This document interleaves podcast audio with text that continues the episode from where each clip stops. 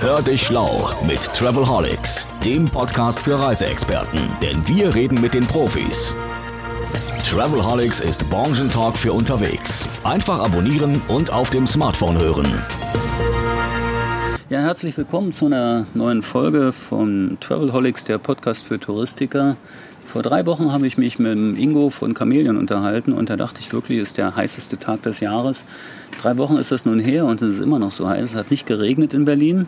Ich habe wieder einen schönen, coolen Ort gefunden, sitze diesmal mit meiner charmanten Gesprächspartnerin, Frau Dr. Julia Töhle von Beiten-Burkhardt, äh, im Garten des Stammhauses von Einstein, also im Einstein-Café in Berlin. Und so heiß wie es draußen ist, so heiß ist das Thema heute auch. Das habe ich in meiner Ankündigung ja schon mal ein bisschen avisiert. Der Podcast läuft tatsächlich so wie immer. Es ist also es gibt keine verabredeten Fragen, es wird nicht geschnitten, es wird sich einfach unterhalten und wir versuchen ein bisschen darüber zu sprechen, äh, wie das, äh, was jetzt mittlerweile fast äh, zwei Monate in Kraft ist, nämlich dieses Monster Pauschalreiserichtlinie sich für die Reisebüros auswirkt. Ne? Also dass die Zuhörer, die im Reisebüro sitzen, jetzt so ungefähr eine Ahnung haben, was kommt auf mich zu, worauf muss ich äh, mich konzentrieren. Hallo Julia. Hallo.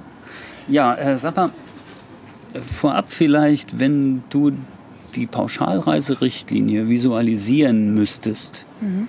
was wären das? Das wären auf jeden Fall ähm, viele Formblätter, viele, viel neues Papier, würde ich sagen, hätte ich da auf jeden Fall erstmal im Blick.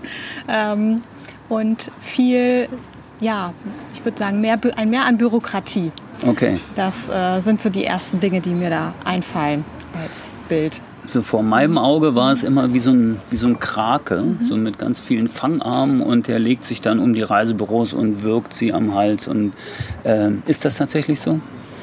Ähm, ich glaube, den, äh, diesen Gedanken haben viele erstmal ähm, und das ist auch verständlich, weil es einfach so ein, ja, so ein großes Wust an, an Regelungen ist und an mehr, an woran man, an das man sich halten muss. Aber ich glaube, wenn man ähm, sich mal ein bisschen damit auseinandergesetzt hat und ein bisschen ähm, ja, sich besser mit dem Ganzen auskennt, dann kann man auch gut damit lernen, umzugehen. Und dann ähm, ja, kann man einfach sein Business ein bisschen danach ausrichten, seine Prozesse ein bisschen anpassen und dann kriegt man da schon alles gut hin.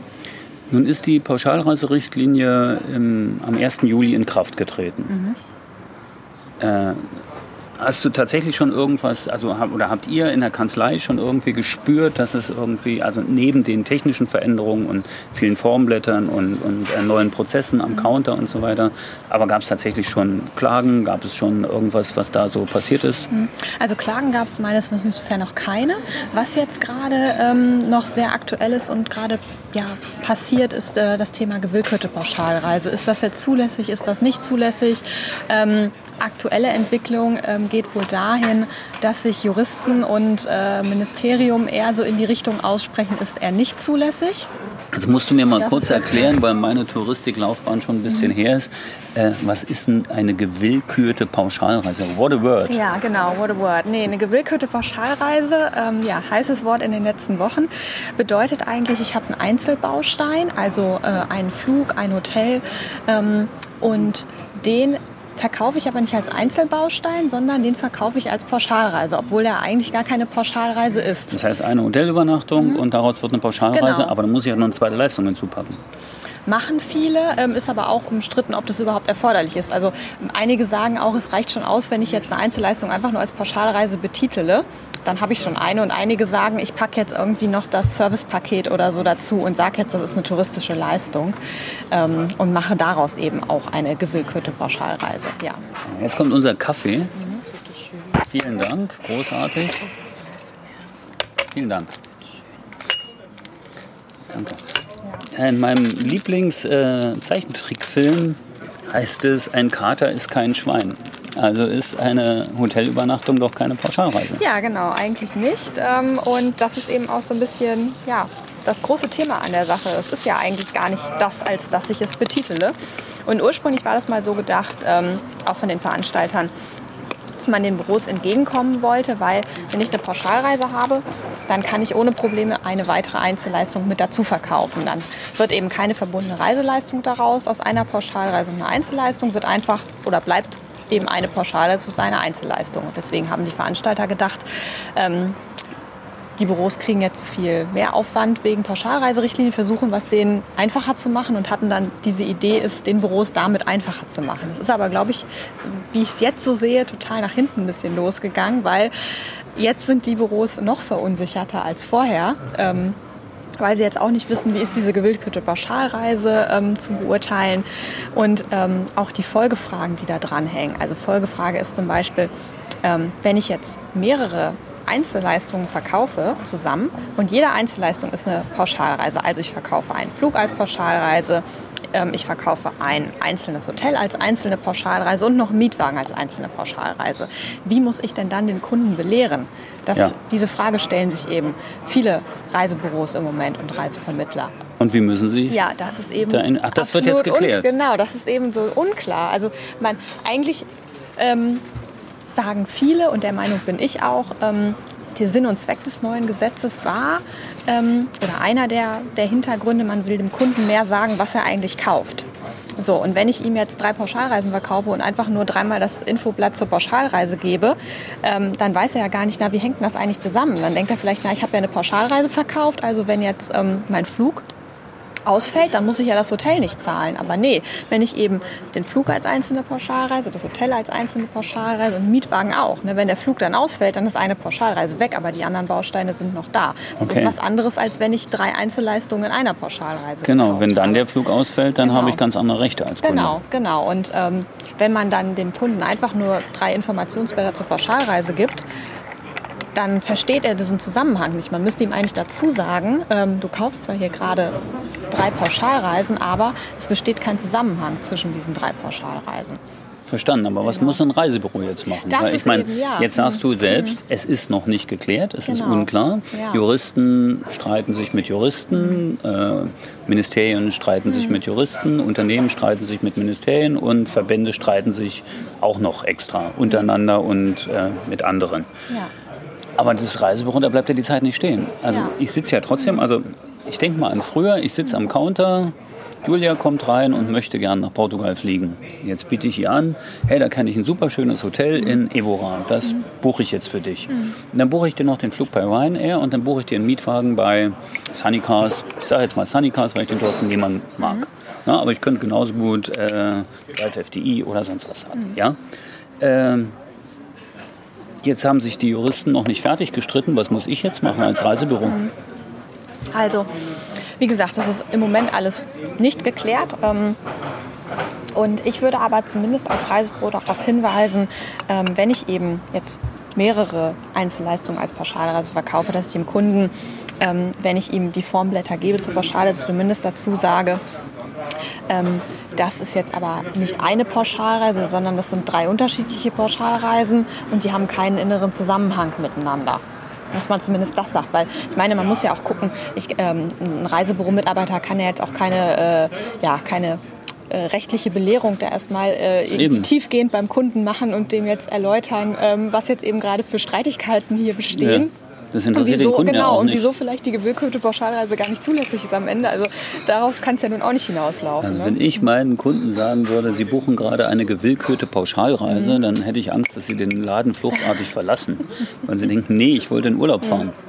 Na, ist ja eigentlich genau. eine völlig andere Geschichte. Ja. Und zu, dem, zu, dem, äh, zu der gewillkürten Pauschalreise kommt dann noch so ein dicker Stapel ähm, äh, Papier und äh, Belehrungsbögen und Formblätter dazu. Ne? Also. Wenn ich meine Vespa versichere, dann kriege ich mhm. irgendwie 20 Seiten Papier und ein Blechschild. Mhm. Na, und so ähnlich ist es ja. dann wahrscheinlich auch. Ein Flugticket ja, genau. und dann ähnliche Geschichte. Okay, mhm. also ähm, ich sollte den, muss, ich, muss ich mir als Reisebüro dann irgendwie vom Kunden unterschreiben lassen, dass ich gesagt habe, dass es jetzt äh, drei unterschiedliche Pauschalreisen sind? Wo muss denn das stehen?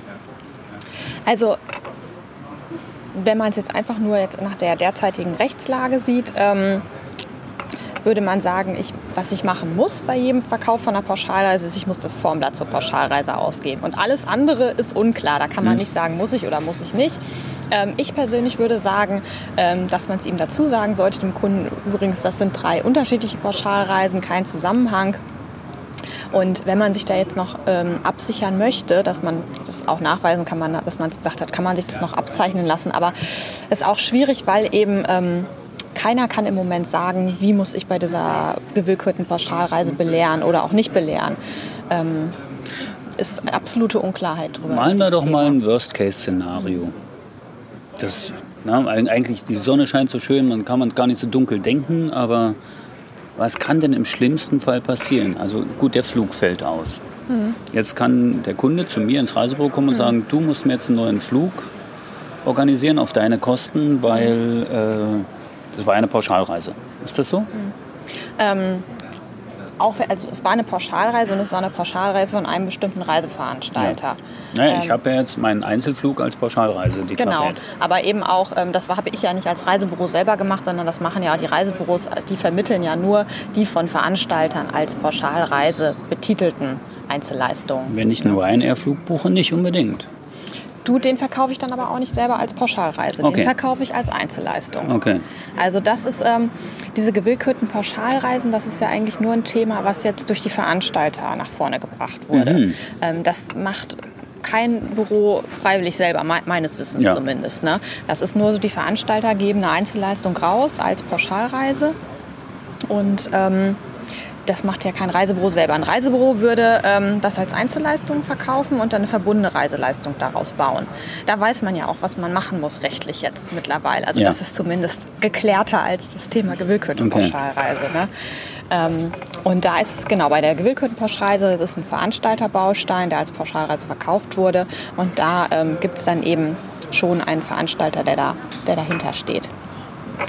Das habe ich, glaube ich, verstanden. Jetzt verstehe ich das so, dass äh, die Veranstalter eigentlich die Reisebüros entlasten wollten. Mhm. Das geht ein bisschen nach hinten los. Mhm. Das könnte man ja auch denken, ohne politisch zu sein. Vielleicht wollten sie sich auch selbst ein bisschen entlasten. Das wird jetzt gerade geklärt, nehme ich an. Genau. Ja, das, das wird jetzt, jetzt geklärt, geklärt, und dann ja. werden die sich irgendwie einstellen, weil mhm. letztendlich sind sie ja trotzdem auf den Vertrieb irgendwie angewiesen. Wie ist ja. das im Online-Bereich? Wenn ich als Reisebüro eine Webseite habe, dann macht das alles die IBE Genau, ja. ja. Also da sind ja keine großen Unterschiede. Ich meine, ähm, ich glaube, bei den Onlinern muss man sagen, war der Aufwand im Vorfeld, vor Start der Pauschalreiserichtlinie, wirklich sehr groß, deutlich größer als in den stationären Büros. Und die stationären Büros, die haben jetzt eben gerade aktuell noch mehr Aufwand. Also die Onliner sind, glaube ich, so langsam so weit, dass sie, dass sie das im Wesentlichen stehen haben, die Anforderungen.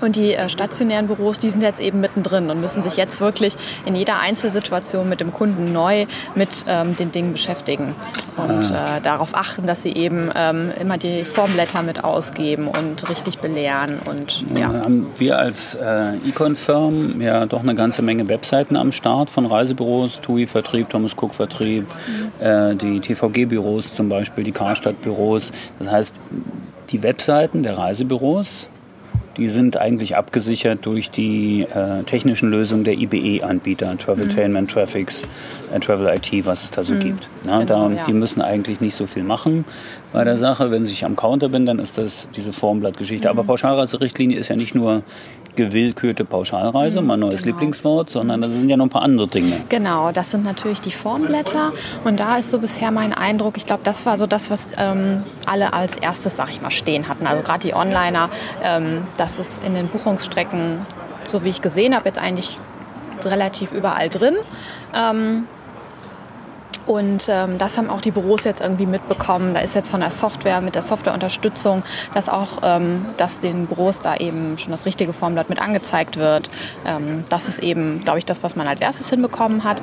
Wo noch ein Problem besteht im Moment aus meiner Sicht, ist ähm, bei den vorvertraglichen Informationen, die zumindest bei den Pauschalreisen jetzt in einem viel ähm, größeren Umfang vorher mitgegeben werden müssen. Vorvertragliche Informationen sind Einreise, das also das, was, was ich jetzt so mitbekommen habe, Einreisebedingungen, mhm. äh, Pass- und Zollvorschriften, äh, Gesundheit und äh, hier die, diese mhm. Äh, mobiler Zugang und, und so. Also ja, genau, aber nicht nur das, sondern das sind auch ähm, alle wichtigen Daten zur Reise. Also zum Beispiel ähm, bei einer Kreuzfahrt, an welchem Tag bin ich wo, ähm, wo habe ich wann welches Hotel, welche Verpflegung ist mit dabei, äh, Gruppengröße möglicherweise. Die Gruppengröße Muss angegeben werden. Wenn ich eine Gruppenreise habe, genau. Ungefähre Gruppengröße, ähm, Geeignetheit für Personen mit eingeschränkter Mobilität. So Diese das. Punkte, genau. Die sind jetzt auch alle dabei. Und ähm, da ist meines Wissens auch immer noch ein Thema, ähm, wie ich diese datumsgenaue Darstellung, gerade bei Rundreisen und bei Kreuzfahrten, wie ich das hinbekomme. Das heißt, ich kann nicht mehr sagen, am dritten Tag Ihrer Kreuzfahrt äh, kreuzen Sie durch den Stavanger Fjord, sondern da muss ich sagen, am 27.09. kreuzen Sie durch den Stavanger Fjord. Genau, man kann eben nicht mehr sagen, erster Tag äh, Seetag, zweiter Tag dieses, dritter Tag jenes, sondern man muss jetzt wirklich sagen, ähm, 27.09. ja, Stavanger Fjord, Okay. 28.09. Oslo, was auch immer, genau. Also immer datumsgenau das mit angeben. Und das ist natürlich ein, äh, ein Wahnsinnsaufwand, der dann betrieben werden muss. Und vor allem, ähm, was mache ich denn, wenn jetzt der Kunde sich überlegt, vor der Karibik-Kreuzfahrt möchte ich jetzt aber noch eine Hotelübernachtung ähm, in Miami oder zwei oder drei. Und äh, hinterher möchte ich dann auch gerne noch ähm, in Key West ein paar Nächte absteigen. Ja, Und was mache ich dann? Das müsste auch oder muss auch abgebildet werden in diesen vorvertraglichen Informationen. Muss dann wirklich dann der Tag genau da stehen. Und ähm, das ist ein großes Problem, was ähm, meines Wissens viele auch noch beschäftigt. Das muss das Reisebüro dann auch selbst machen. Das heißt, wenn ich dem Kunden jetzt ein Hotel vorab buche, muss ich ihm wieder sagen, oder muss ich das nur als Das Veranstalter? muss eigentlich genau als Veranstalter, wenn ich äh, das, ist, das gilt nur für Pauschalreisen Okay. und ähm, das ist natürlich was, was vom Veranstalter ähm, kombiniert wird und der Veranstalter muss dann eigentlich diese Informationen ähm, ausspielen ans Büro und das Büro muss dann aber auch dran denken, dass es das eben auch mit vorlegt, ne? dass es eben nicht nur das Formblatt vorlegt, sondern dass es eben auch diese ganzen weitergehenden Informationen mit vorlegt. Verstanden. Verstanden. Jetzt haben wir die vorvertraglichen Informationen, die gewillkürte Pauschalreise abgebildet. Gibt es noch einen dritten Punkt, den ich als Reisebüro unbedingt beachten muss, damit ich auch nächstes Jahr noch kraftvoll zuweisen kann? Das sind eigentlich die wichtigsten Punkte. Das sind die beiden Punkte. Genau, das sind die wichtigsten Punkte. Und ich meine dann noch so grundsätzliche Fragen. Ähm, was mache ich für ein Inkasso? Brauche ich da vielleicht eine Insolvenzabsicherung? Ähm, möchte ich jetzt vielleicht noch eine zusätzliche Haftpflichtversicherung haben, wenn mal was falsch läuft beim, ähm, bei den Belehrungen? Das sind so Themen, die man sich noch Gibt so es so eine Versicherung stellt. Mhm. schon, die genau äh, Falschberatungen, also ich meine, Anwälte, Architekten, ähm, Anwälte weiß ich nicht, aber Architekten oder Steuerberater haben eine Versicherung Mhm. Ja. Mhm. gegen Falschberatung. Oder die, die Falschberatungsschäden abdeckt. Genau. Das gibt es für Reisebüros auch. Sowas äh, gibt es auch, ja. Ja, sollte man das machen oder sollte man das nicht machen? Also jetzt nur ein Rat so privat von uns. Also ich persönlich fände es sinnvoll. Ja? Also ähm, Wann muss ich als Reisebüro eine Insolvenzabsicherung machen? Insolvenzabsicherung ist erforderlich, ähm, wenn ich verbundene Reiseleistungen verkaufe und Inkasso mache bei verbundenen Reiseleistungen selber. Da muss ich aber, und da gibt es Angebote im Markt, da kann ich mich dann beim Versicherungsmakler informieren und sagen, so, ich brauche einen. Und das geht dann wahrscheinlich nach Paxen, die ich im Jahr mache. Ne? Genau. Oder nach Umsätzen, die ich Genau. schätze oder sowas. Kennen ja viele Reisebüros, die lange am Markt sind, die auch einen großen Stammkundenanteil äh, haben, die sehr stark von Gruppenreisen leben. Was ist mit denen? Die kaufen eine Gruppenreise bei einem Veranstalter ein. Ja. Ähm, In den Augen des Kunden sind sie doch aber der Veranstalter. Dann ist es doch die Gruppenreise des Reisebüros. Oder habe ich das jetzt konstruiert? Das kommt, also ich würde, es ist einfacher, wenn ich einfach wirklich die Pauschalreise einkaufe bei einem Veranstalter und als fertiges Paket einfach nur vermittle, wie ich auch eine andere Pauschalreise vermittle. In der Vergangenheit war es natürlich häufig so, gerade bei Gruppenreisen, dass es von den Büros selber kombiniert wurde. Ähm, wenn ich jetzt sowas mache, dass ich äh, selbst was zusammenstelle, ähm, wenn ich es als Gesamtpaket verkaufe, bin ich Veranstalter. Dessen muss ich mir klar sein. Das ist natürlich ein größeres Risiko. Ähm, wenn ich äh, selber verschiedene Einzelleistungen kombinieren möchte für den Kunden und nichts finde, was irgendwie passt aus dem Veranstalterprogramm, muss ich darauf achten, wenn ich eben nicht Veranstalter werden will, dass ich eine verbundene Reiseleistung draus mache. Dass ich eben ähm, Flug, Hotel, Bus, was auch immer, ähm, einzeln als Einzelleistung. Und da muss ich dann immer separate Rechnungen, separate Buchungsnummern Genau. und so weiter, damit der Kunde nie den Eindruck hat, es handelt sich um ein Gesamtpaket. Genau, kein Gesamtpreis, getrennte Buchungsvorgänge. Das ist eben wichtig. Also ähm, ja, wenn ich dann, wenn ich eh etwas habe, ein Veranstalterprodukt habe, dann sollte ich eben auch definitiv klar machen beim Kunden, das ist äh, ein Veranstalterprodukt, eine ganz normale Pauschalreise und es auch als solche verkaufen. Okay. Und nicht den Eindruck entstehen lassen, dass ich das als Büro möglicherweise selber kombiniert habe hier. Wie ist es mit, äh, hat das Pricing oder, oder spricht die Preiskalkulation auch eine, eine Auswirkung auf die Darstellung der Reiseart? Also wenn ich jetzt zum Beispiel Nettopreise nehme und selber draufschlage, ist es was anderes? Und dann muss ich nachweisen, dass ich Provisions Empfänger bin oder wie, wie stellt sich das dar? Ähm, also bei einer Pauschalreise ändert sich da nichts am, am bisherigen. Also nee, grundsätzlich ist das. Ne? Ja. Okay. Und jetzt drehen wir mal die Schleife Richtung Hotel. Ich bin ein Hotelier mhm. und vermiete meinen Kunden noch Fahrräder und einen Picknickkorb dazu. Mhm. Jetzt habe ich Unterkunft, Transport und Verpflegung verkauft. Bin ich jetzt Pauschalreiseanbieter oder nicht? Also ähm, der Picknickkorb, die Verpflegungsleistung, ich glaube, das ist nicht als touristische Leistung zu werten. Okay. Ist die Frage, ob der Fahrradverleih jetzt als touristische Leistung einzuordnen ist. Wenn ich als Hotelier eine Übernachtung mit einer touristischen Leistung zusammen verkaufe, gleichzeitig, dann ähm, ist das eine Pauschalreise, die ich gemacht habe. Wenn ich aber jetzt ähm, eine Einzelleistung irgendwie ein halbes Jahr im Vorfeld. Und wenn der Kunde jetzt bei mir im Hotel ist, dann ähm, überlegt er sich einen Abend, jetzt möchte ich aber noch das Fahrrad anmieten und ähm, durch Berlin Mitte mal mit dem Fahrrad fahren. Dann ist das kein Problem, okay. wenn es eben vor Ort später dazu gebucht ist. Okay. Zurück ins Reisebüro. Junger Expedient, junge Expedientin, Azubi, müssen die jetzt Angst haben?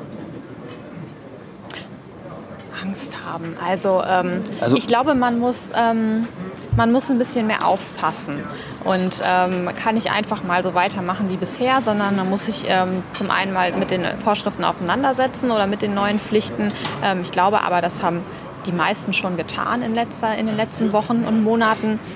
Und ähm, ich muss aber auch bei jeder Buchung immer wieder dran denken. Vielleicht gerade nochmal, also ich denke, das wird irgendwann ja wahrscheinlich auch so in das ganz normalen Abfluss mit über oder ja, Lauf mit übergehen, aber am Anfang muss man wahrscheinlich immer noch mal dran denken. So, oh, ähm, ich will die Buchung abschließen, dann muss ich aber unbedingt vorher dieses Formblatt austeilen und vielleicht noch das Blatt mit den vorvertraglichen Informationen. Also ich glaube, man muss so ein bisschen bewusster bei den Buchungen ähm, dabei sein und, und äh, den Kopf immer eingeschaltet lassen und mitdenken.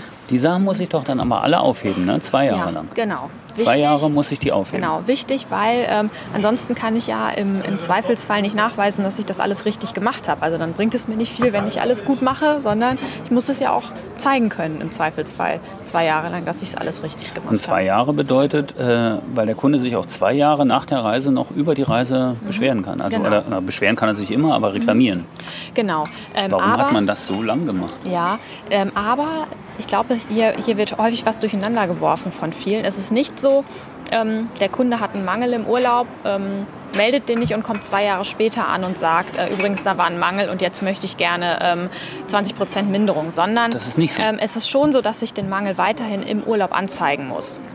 Wichtige Information. Genau, das auf jeden Fall. Nur, es gab ja früher diese ähm, diese Frist zur Geltendmachung von Mängeln war ja eben ne? genau ein Monat. Ne?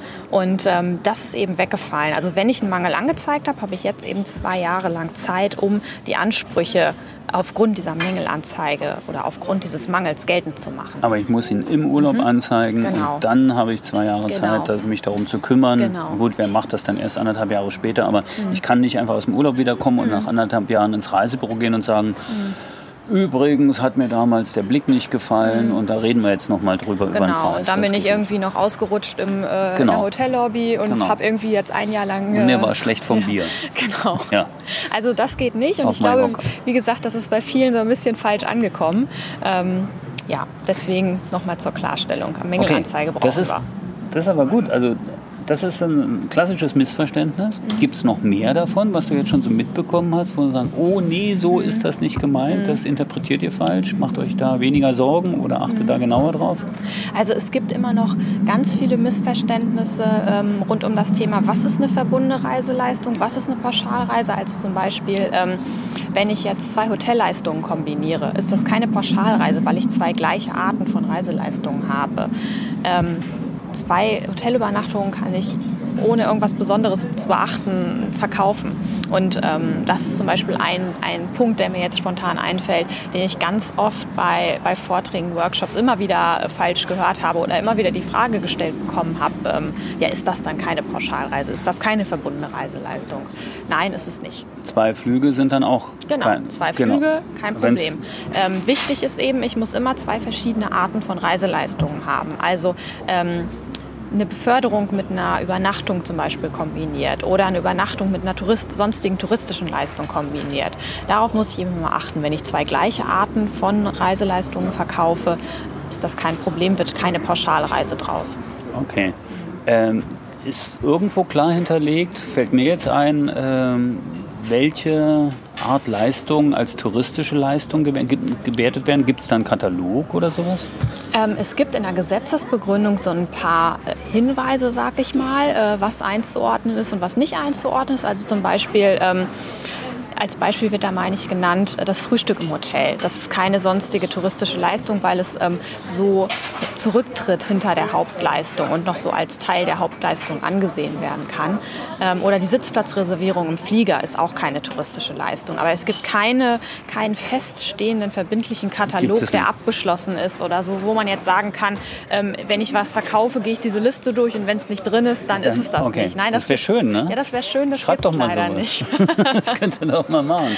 mir mir, mir fällt es gerade tatsächlich ein, weil äh, wir haben den Reisebüros in Workshops, Seminaren immer gesagt, Service, Service, Service. Mhm. Am Kunden und dem Kunden in die Augen schauen und entdecken, was er will. Mhm. Jetzt biete ich ihm vielleicht noch die Eintrittskarte für den mhm. Louvre an. Ja. Ist es eine touristische Leistung oder ist es keine?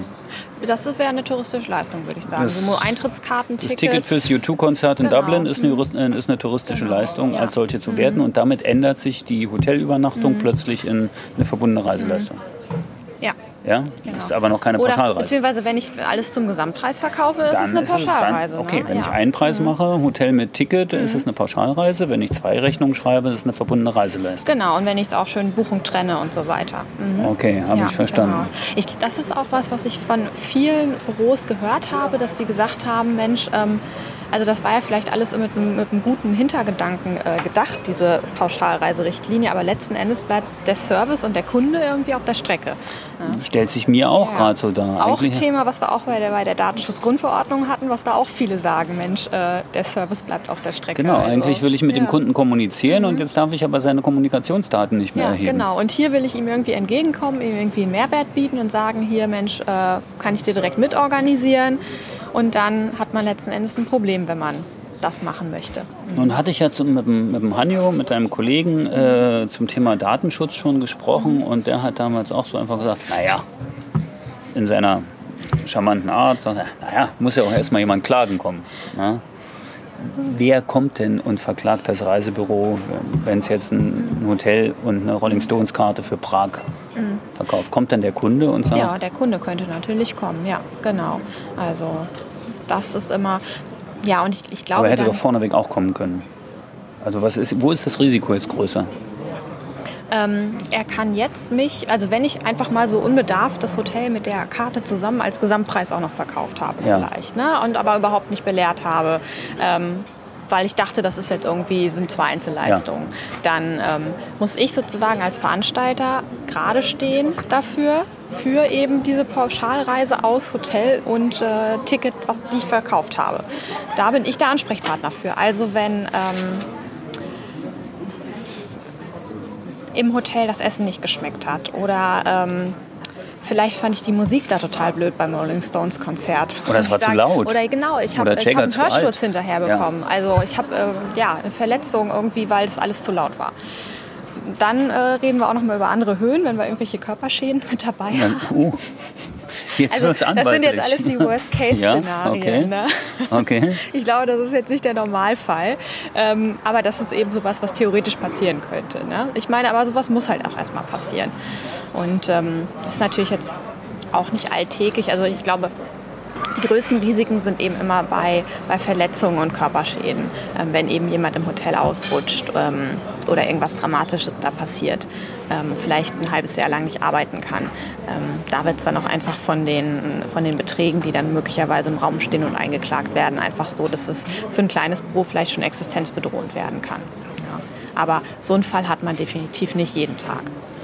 Bei der Datenschutzgrundverordnung ist ja, äh, da schwebte ja so ein Gespenst über der ganzen Geschichte, dass alle dachten, jetzt geht die riesige Abmahnwelle los. Mhm. Ist ja bis jetzt nicht eingetreten. Mhm. Also nicht im großen Stil, ein bisschen ja, liest man immer mal, aber nicht so im ganz großen Stil. Ähm, ist mit Abmahnungen zu rechnen im Zuge der Pauschalreiserichtlinie? Gehe ich ganz fest von aus. Ähm, wurde auch meines Wissens schon so ein bisschen angekündigt ähm, von den Verbraucherschützern auch, dass die jetzt äh, in nächster Zeit mal ganz genau drauf gucken werden. Und ähm, man hat jetzt auch schon in den letzten Monaten in der Touristik gesehen, es gab da ja auch schon einige Abmahnwellen.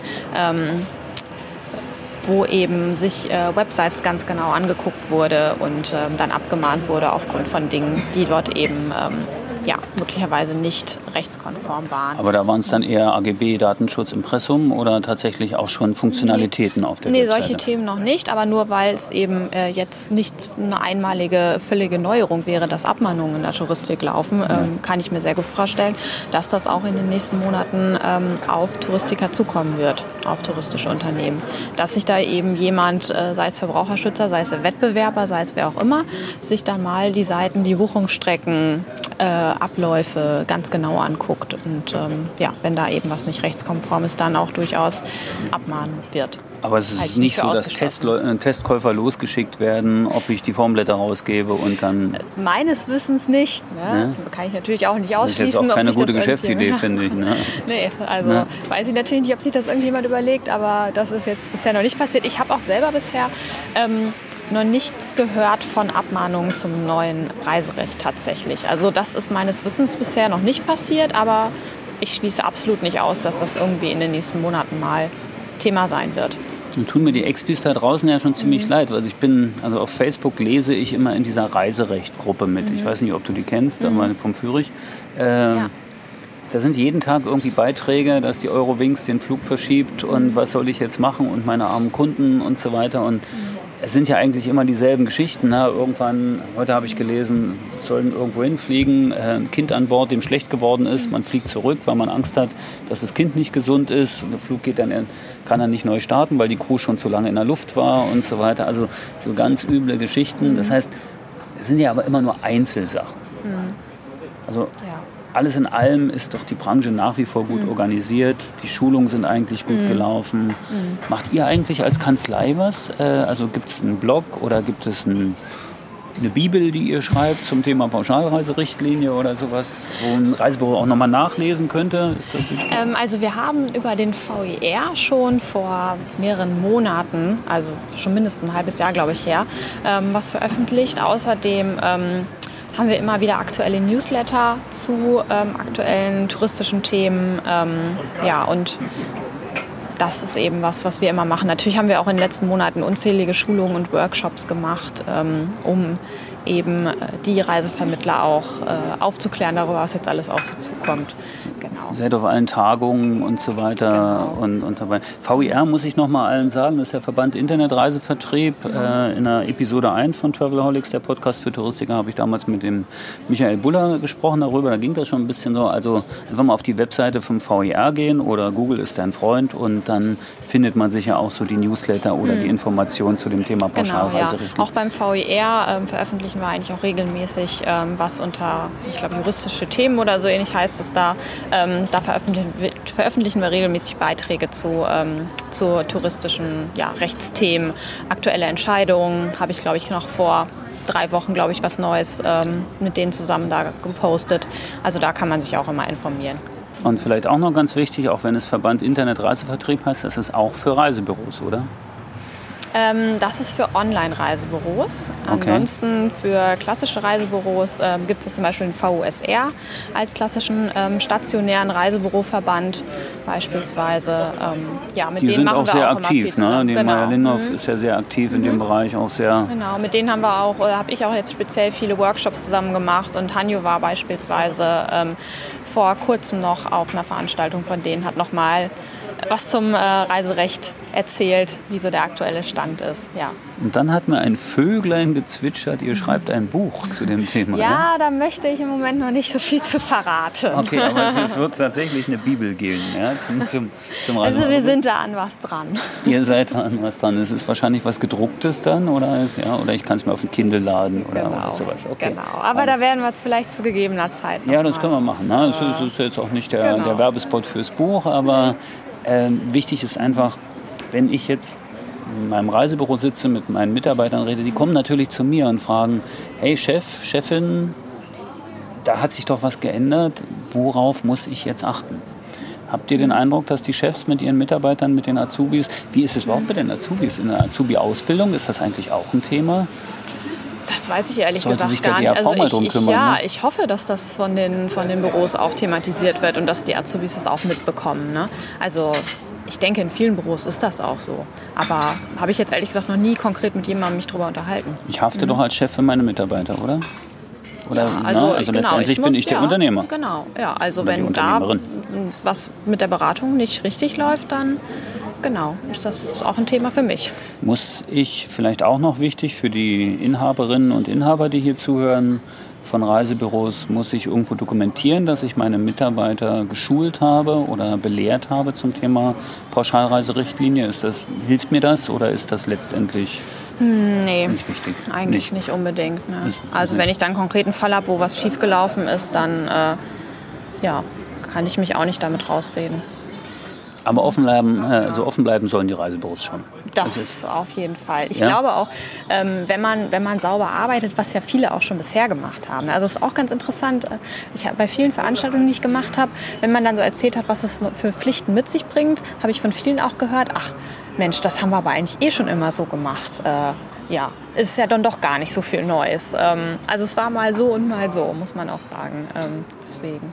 Und der Peruaner, der mit dem vorläufigen äh, kubanischen Pass über Dubai nach Kamtschatka fliegen will, der kommt ja auch nicht jeden Tag ins Büro. Genau, genau. Das muss man ja auch sehen, ne? Und wenn ich solche Fälle habe, dann habe ich ja auch ähm, eine technische Unterstützung ähm, von Anbietern, auf die ich vielleicht Zugriff habe und die mir dann sagen können, was ich dem jetzt ähm, als Pass- und Einreisebestimmung mitgeben muss. Ja. Insofern die Botschaft an die Reisebüros, macht weiter, arbeitet gründlich, gebt Formblätter aus und das Ding Genau. Ja. ist vielleicht nicht ein Krake mit ganz vielen Fangarmen, Mhm. die, die dann um eurem Hals liegen, sondern es ist tatsächlich einfach nur ein neues kleines Monster, was man auch in die Schublade sperren. Ja, kann, oder? Sicherlich äh, irgendwie nichts, wa- was jetzt irgendwie Spaß macht, erstmal sich damit auseinanderzusetzen. Ähm, aber es ist was, was man hinbekommt und äh, was sich dann, glaube ich, auch in ein paar Monaten eingeschleift haben wird. Und ähm, ja, was dann irgendwann Alltag ist und ganz normaler Vorgang. Dann hat man das schon immer so gemacht und dann ist es Genau. dann halt so. Dann ist es auch. Macht es den Anwälten Spaß? Also mir macht das Thema Spaß. Ich bin ja nur auch schon lange im Thema drin. Ähm, ich finde es im Moment auch total spannend zu sehen, wie sich jetzt so alles entwickelt, gerade wo es jetzt auch angelaufen ist. Also zum Beispiel das Thema gewillkürte Pauschalreise. Ähm, wie das jetzt läuft, wie es sich weiterentwickeln wird, kann ich auch noch nicht vorhersehen. Ob das jetzt ähm, wirklich mal gesagt wird, das ist definitiv unzulässig, das dürfte er nicht, äh, vielleicht auch eine Gerichtsentscheidung dazu mal kommt. Ähm, ja, oder ob es vielleicht letzten Endes doch für zulässig gehalten wird und dann vielleicht äh, mal klargestellt wird, wie ich da informieren muss. Also es ist einfach so eine Sache, die ähm, sich sehr weiterentwickelt, sehr im, sehr im Fluss ist und das macht es gerade spannend für mich. Finde ich cool. Das ist so ein Gespräch, muss man sagen, also äh, wenn man äh, mit Anwältinnen oder Anwälten spricht, das ist ja mit diesem Genus immer so ein Problem heute Neusprech, aber äh, dann ist ja sehr oft so die, die Aussage, naja, da muss man mal sehen, könnte so sein, könnte so sein, muss dann das Gericht entscheiden. Aber heute habe ich mal den Eindruck, ganz klare Aussagen, ja, ihr müsst euch an gewisse Sachen halten, dann passiert euch auch nicht so viel, euch wird auch nicht gleich der Kopf abgeschlagen. Es gibt eine neue Situation, aber darauf haben sich eigentlich alle eingestellt. Jetzt muss man sich danach nur verhalten. Wie lange gibt es eigentlich schon Anwälte? Weißt du Die das? gibt es schon sehr, sehr lange, aber ehrlich Ja? gesagt habe ich da jetzt auch keine Zahl im Kopf. Ne? Wann so die erste Anwaltskanzlei entstanden ist, weißt du das? Anwaltskanzlei, Ja. nee. Nee, also jetzt auch sicher in mit den Deutschland ersten, oder so. Sicher mit den ersten nicht. Gesetzen oder, oder in Polen. Ja, früher war es der Schultheiß, ne? Es gab ja auch schon äh, zu, den Römer, zu Römerzeiten gab es ja auch schon Die Advokaten, Recht ja, und. Rechtsprechung. Also Und da gab es dann auch schon Streitfälle. Also Anwälte Ich glaube, gestritten haben ja, sich Menschen schon immer. Genau.